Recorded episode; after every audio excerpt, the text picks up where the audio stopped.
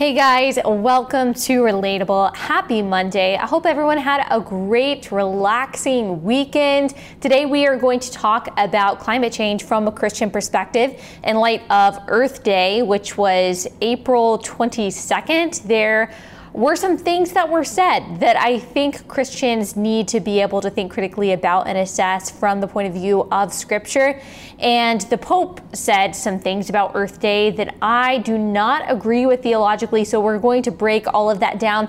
I do want to talk to you guys about the Out, Out of Shadows documentary, and I might be able to today, and I'm sorry I keep putting it off. I promise that I am not doing that on purpose. And what I mean by talk about it is just you guys have asked me what I what I think about it, and so I want to give you my thoughts because I do have them, but I don't need to take an entire episode to do it. So it keeps on getting tacked on to the end, and then I don't have time once I talk about the main subject that I'm talking about to actually get to that. So I'll talk about that. I'll also talk about the Chosen series, which so many of you guys have asked me about. I haven't watched it. I will watch it, and maybe I'll do an entire episode just telling you guys what I think about the Out of Shadows documentary that's on YouTube, and also the Chosen series if I get around to watching that anytime soon.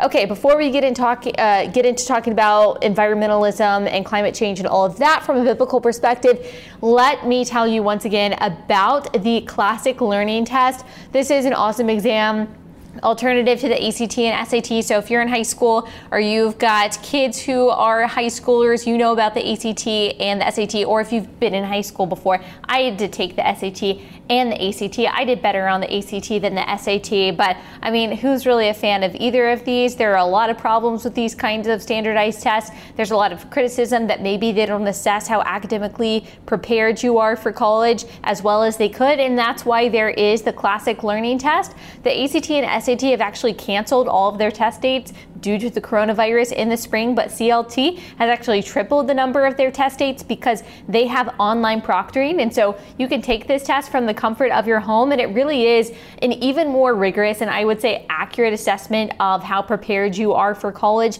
There are already hundreds of colleges that know about and uh, recognize the CLT, but they're still trying to get the word out just because it's such a great alternative. And so uh, you can actually still register for the CLT 10. So that's the classic learning test alternative to the PSAT. That is April 29th, so just a couple days, but you can still register for that. Uh, the exam can be taken from the comfort of your own home. So go to cltexam.com and check it out. That's cltexam.com. Okay.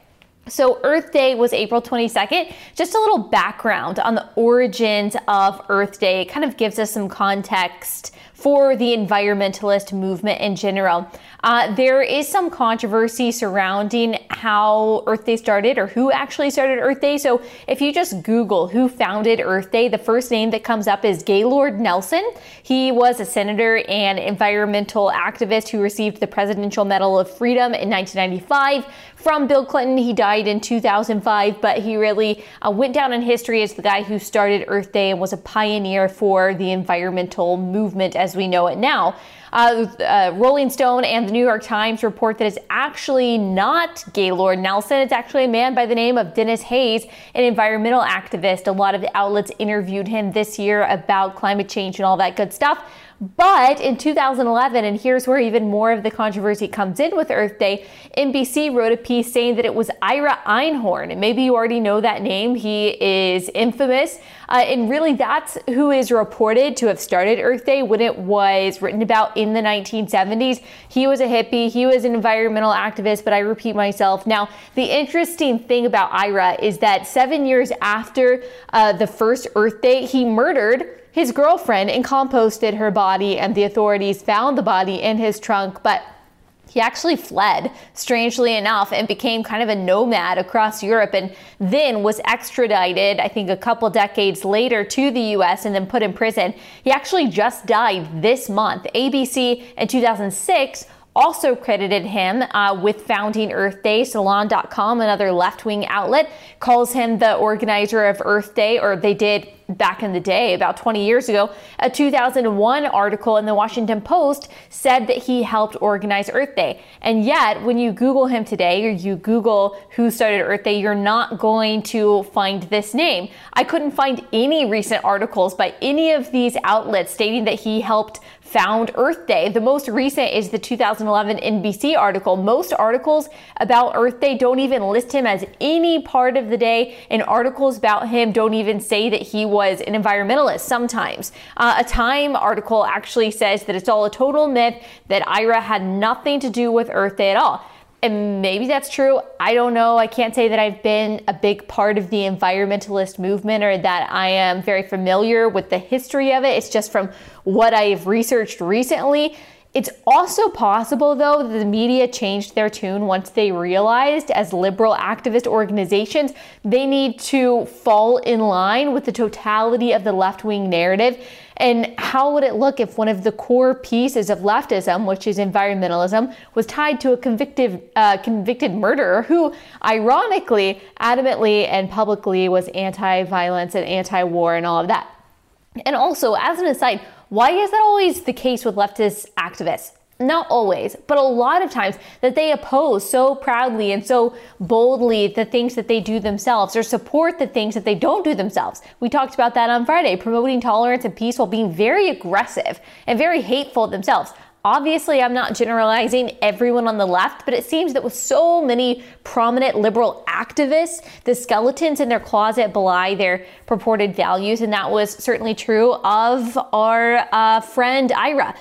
Anyway, whoever started Earth Day, it is whether it was Ira or whether it was Gaylord or whether it was Dennis, whoever the media want us to believe started it, it doesn't really matter. Whoever started Earth Day, it's supposed to be a day where people raise awareness about the forces that are harming the earth, to express gratitude for nature, and to inspire people to be environmentally conscious and to battle climate change. And as you guys probably know, the climate has gone through seasons of climate change for millennia, literally literally forever as far as we know uh, what the earth has done. We know that the earth has gone through cooling, it has gone through heating, it's gone through different stages of climate change that has had nothing to do with human activity. Uh, climate alarmists have been telling us for decades that the Earth is a ticking time bomb and that if we don't act now, the Earth will be uninhabitable in just a few years. You heard AOC and Beto O'Rourke and a bunch of people on the left saying this is an existential crisis and the world as we know it is going to come to an end in 12 years or less unless we do all of these radical things. The end date for the Earth just keeps getting pushed back. This has been happening for decades now. The goalposts keep moving. Uh, it used to be global warming. Now it's climate change that includes global warming. And when people argue that, well, things don't seem to be warming up uh, progressively every year, climate activists say, well, Climate isn't weather. That's typically what they say. But at the same time, when there are especially hot days or hot summers, hot seasons, or especially cold winters, or when there's a catastrophic weather event, you'll see climate activists on Twitter saying, see, these are the effects of climate change. And so they simultaneously say it has nothing to do with weather and that also it has everything to do with weather and weather events. The science on climate change, the bottom line is not settled. That's just a fact. As we talked about on last Wednesday's podcast, science is not supreme because while it's really important and while we should study it and should be thankful for it, it's vulnerable not just to human error but also to human bias. It's very often driven by ideological uh, ideology and politics. It shouldn't be, but it is.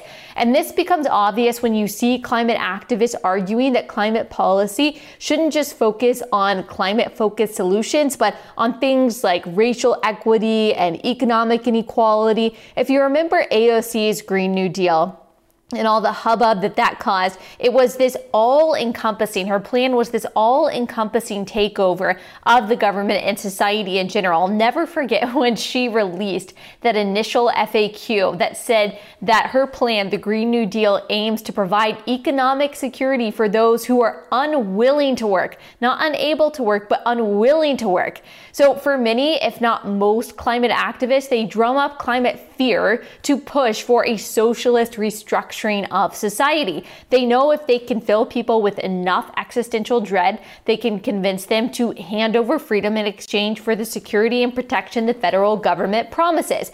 We're actually on that, we're watching that same exchange in a way right now, and uh, we are we're seeing this happen with coronavirus and climate activists attempt to do the same thing with climate change. Now, that said, we can agree that climate fear mongering is real. Climate change, at least the rhetoric surrounding climate change right now, is a little bit hyperbolic, and that people use climate activism as a ploy to give the government more power and restructure the entire economy and society.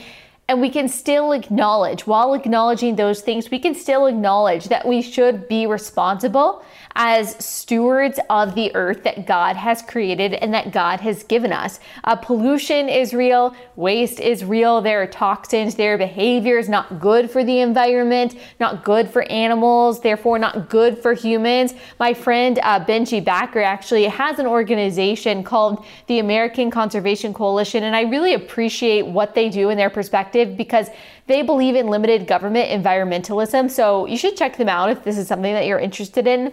They want to harness the power of limited government and uh, free enterprise to make the earth a, a better place. And I, I, think that's good. I think that's a good uh, example of good stewardship of our resources. They actually just came out with an alternative plan to the Green New Deal that's a lot more feasible and just makes a lot more sense. So, all that said, all of that said, we as Christians need to be able to find the truth in all things, and that includes this. So when we see the world freaking out about anything, our first reaction should never be to join in the panic. We should always take a step back, assess the situation, seek the truth, seek the facts, and look to the Word of God to inform our thoughts. This is true about coronavirus. This is true about climate change. This is true about any issue on the left or the right that everyone seems to be fretting over. Sometimes uh, there are things to be concerned over, of course, but panic is never justified for the Christian because, unlike the secular world, we know that God is in control. We know that God is sovereign. So, God, the creator of the universe, who tells us what will happen at the end of the age, we can trust him. We can have faith that what he says is true. Now, depending on your eschatological views, there are different perspectives that you have on what the Bible says uh, will happen with the tribulation and Jesus' ter- return and the thousand year reign and all of that. But regardless of our views on the quote, end of the world, we as Christ followers agree that according to scripture, our authority and our source of wisdom and vision, climate change is not how the world is going to come to an end. Okay, so it might be true that there are things that we need to fix, whether it comes to our behavior, whether it comes to uh, renewable energy or infrastructure, or all of that stuff. That might be true, but it is not true that the world is going to end from climate change. It is not the existential crisis that climate fearmongers want you to believe that it is of all the prophecies that we see about the end times in scripture, we read about famine, we read about calamity, we read about natural disasters and wars and persecution and martyrdom and all of that. And maybe, maybe there could be an argument that famine and natural disaster are products of climate change. But if that's the case, then there ain't nothing that you nor I are going to be able to do to stop that. But more importantly, the argument that these precursors to Jesus' return or products of climate change is undermined by God's promise in Genesis 8 21 through 22.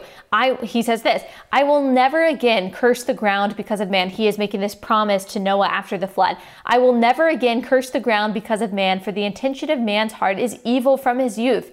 Neither will I ever strike down every living creature as I have done. While the earth remains, seed time and harvest, cold and heat, summer and winter, day and night shall not cease. So let me repeat that. That last line, while the earth remains, seed time and harvest, cold and heat, summer and winter, day and night shall not cease. So seasons will remain, seed time and harvest will remain, both cold and heat will remain. So, as Christians, we believe that God keeps his promises. We believe he means what he says. He is in control of the entire universe, and we know how the end will come about. And it's not through climate change. The sovereignty of power and power of God protects us from climate panic. It protects us from all panic, but in relation to this topic, it protects us from climate change panic.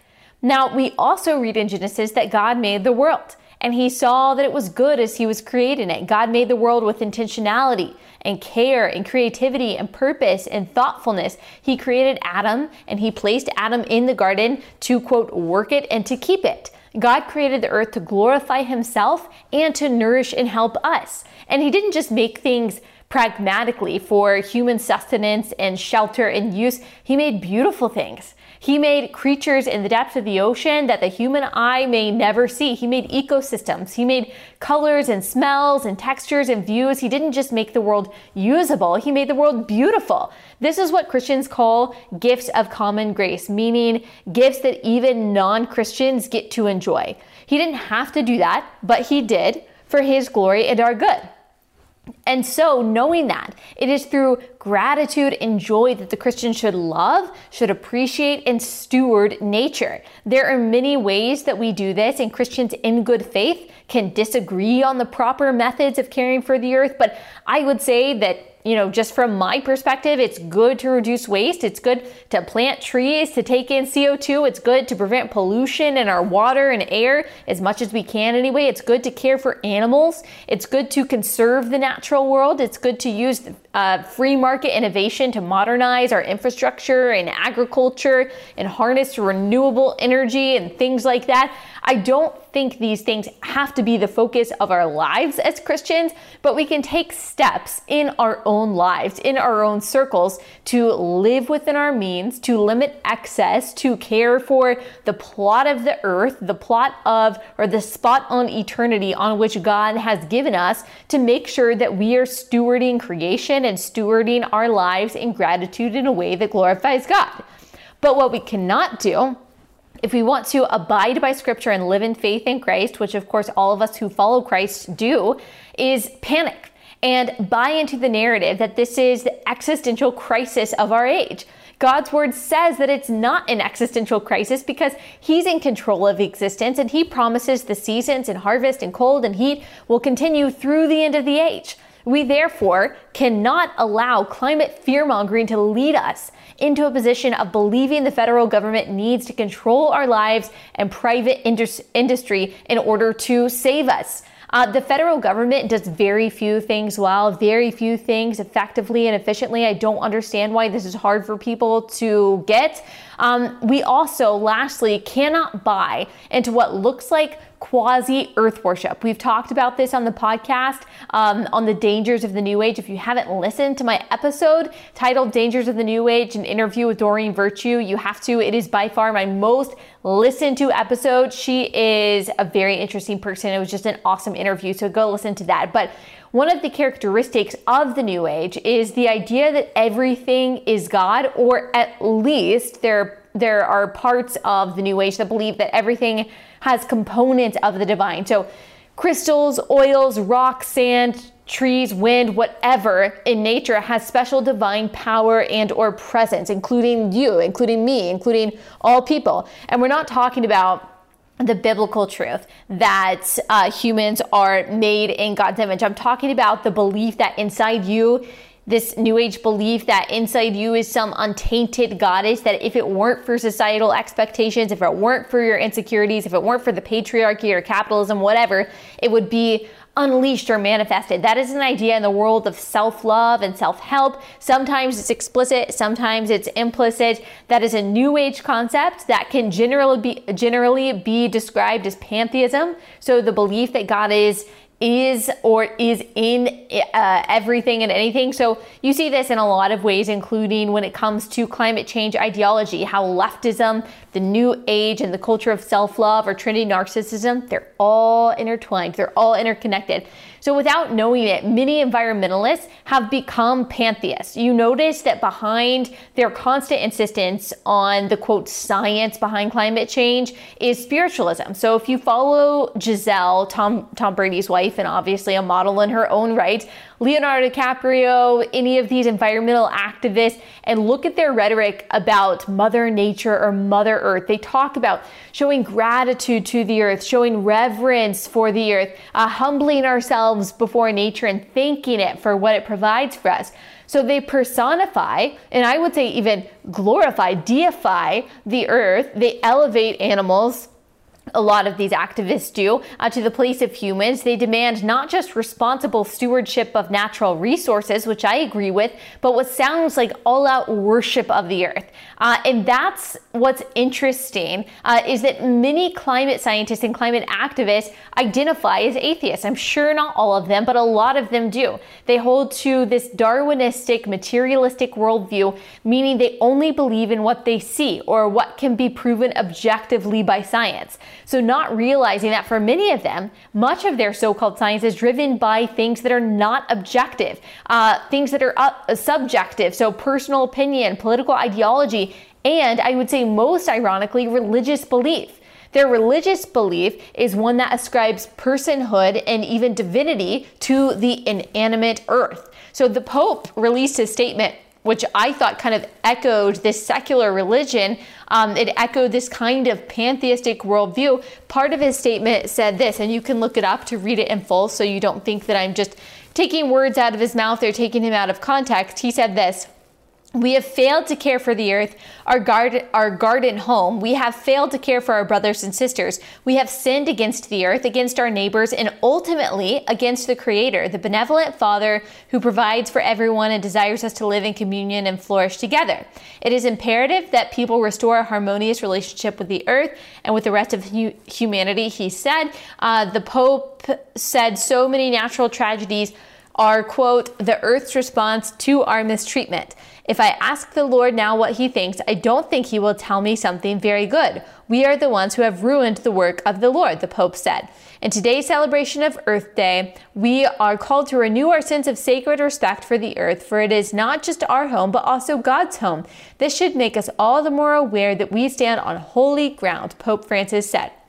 So the Pope from this statement, to me, it sounds like he has been blue pilled on really several things, but particularly on the environment. Now, listen, this is not an attack on Catholicism. I know many of you conservative Catholics also have a problem with Pope Francis. Maybe a lot of you out there really love him. Also, keep in mind, I critique the bad theology of Protestants all the time. I know I'm going to get at least one message or one review saying that I'm a Catholic hater, but it's okay. I think uh, a podcast that talks about theology and current events, I think that the Pope is probably fair game for that intersection. Obviously, I have myriad issues with the Pope's theology, but we will zero in on this particular statement about Earth Day.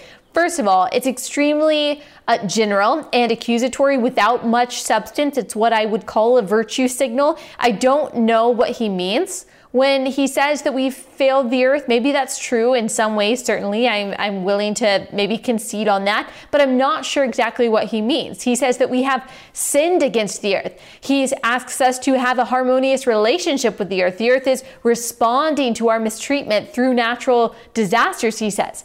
But these statements are not biblical. You cannot sin against the earth according to God's word. You can sin against God you can sin against your fellow man. You can sin against God and man by, say, purposely polluting someone's only water source, but you cannot sin against the earth. The earth is a wonderful gift, but it is inanimate. It cannot forgive. It does not have emotions. Again, this is a pantheistic worldview. This is New Age. This is mysticism. This is ancient Native American paganism. And I don't think the Pope intends to purport this worldview, but his rhetoric echoes it. I also take issue with the Pope saying that if he asks the Lord something, he will tell him, the Pope, something in particular that isn't already told to all of us, all Christians in Scripture. God doesn't give the Pope any kind of special revelation, guys. I know that that might be scandalous to say. That's just not biblical. The Holy Spirit is in all believers. The Word of God is made available to all believers. I take issue, obviously, when pastors, Protestant pastors, say the same kind of stuff that God gave them a special word that cannot particularly be found in God's word. Also, he says, We have ruined the work of the Lord. That's not possible. God is sovereign. Again, can we sin? Yes. Can we mess up? Can we do things that don't please God? Can we do things with our natural resources that don't please God? Sure. But no work of the Lord can be ruined or thwarted by man. One of my favorite verses, Job 42 2. God can do all things and no plan of his can be thwarted. He says the earth is, the Pope says the earth is God's home. It is. That's not what the Bible says. The Bible says that God is seated on his throne in heaven. Heaven is my throne and the earth is my footstool. What is the house that you would build for me? And what is the place of my rest? Isaiah 66 1. I mean, this directly contradicts what the Pope said. Psalm 11:4 The Lord is in his holy temple. The Lord's throne is in heaven. His eyes see, his eyelids test the children of man. Now, two things. Two ways that we could possibly if we really wanted to give the benefit of the doubt here, possibly interpret what the pope said to be theologically correct. Number 1, we know that God is omnipresent. So Jeremiah 23, 24 says that God fills heaven and earth and nothing is hidden from him. Uh, number two, the second way we could do that is God's spirit, we know from the Bible, is in us and his presence is with us. Romans 8, 9 says, You, however, are not in the flesh, but in the spirit. If in fact the spirit of God dwells in you, anyone who does not have the spirit of Christ does not belong to him. Isaiah 57, 15 says, I dwell in the high and holy place, and also with him who is of a contrite and lowly spirit, to revive the spirit of the lonely and to revive the heart of the con- of the contrite. But the Bible does not say that the earth is the Lord's home. So yes, he's omnipresent, but the Bible clearly said that says that God's home is in heaven. He is on his throne in heaven. Uh, that is what Scripture tells us. This sounds like the Pope is saying that we are ruining not just God's work, but the home that he built for himself. We are tearing it down. It sounds like, poor God. We need to put God's house back together that we're tearing down. He calls the earth God's home, and he's saying we are ruining God's home. But again, Isaiah 66 1 Heaven is my throne, and the earth is my footstool. Uh, what is the house that you would build for me? And what is the place of my rest? Acts 17, 24 through 25. The God who made the world and everything in it, being Lord of heaven and earth, does not live in temples made by man, nor is he served by human hands, as though he needed anything, since he himself gives to all mankind life and breath and everything. So, nor is he served by human hands as though he needed anything, since he himself gives to all mankind life and breath and everything. And lastly, I would also contend with the Pope's assertion uh, that all earth is holy ground. So he says that we need to realize that we are on holy ground. I just don't see the biblical basis for a statement like that, that all the earth is holy ground. When I hear the term holy ground, I immediately think of Moses in the burning bush. I think of uh, Exodus 3 5, when the Lord speaks to Moses from the burning bush. The verse says, Then he said, Do not come near, take your sandals off your feet, for the place on which you are standing is holy ground. That would mean that the ground that Moses was walking on earlier, before that, with his sandals on, was not holy ground. Again, the Pope is using unbiblical language here. Maybe you think I'm nitpicking, but I think that we could hold the Pope to a high standard. He is asserting what I would call not pantheism, probably more accurately, it would be panentheism, which is the idea that God is everything in the universe, but also that God is supreme over the universe. Whatever it is, it is pagan. It is outside of proper biblical theology. Um, I don't think that everything the, uh, the Pope believes can be described in this way, but this particular rhetoric is. So the Pope, at least through this statement, is bolstering the secular religion of environmentalism and environmentalism has become a religion, particularly for secularists who typically claim atheism. Uh, the religion of environmentalism drives what can sometimes only be described accurately as hysteria when it comes to uh, what's happening in the environment and what's happening on the earth. I think poor Greta Thunberg can accurately be described as hysterical. And I don't mean any disrespect by that. She's young. I think that she is passionate. I think her passion is probably genuine, but I think she's being exploited. So it's really her parents and the media who should be to blame for that. Al Gore, hysterical. And this hysteria pushes people not just to hatred, absolute hatred and silencing. Uh, of those who disagree with them, whom they consider blasphemers if you go along with the idea that environmentalism is a religion. But also a desire for control, a drive for socialistic policies that control people's behavior to try to allegedly mitigate the risks of climate change. It's telling that these activists, though, hardly ever point fingers at China, the biggest polluter on the planet, who already control their citizens' lives. It's always somehow the United States' fault, despite us uh, not even being close to the biggest perpetrator of environmental uh, irresponsibility. So, climate activism is a religion among many other religions that secular, secularists hold to. They either worship the cause itself, or they worship the earth, or they worship the government. Uh, remember, everyone worships something. There's no such thing truly as an atheist.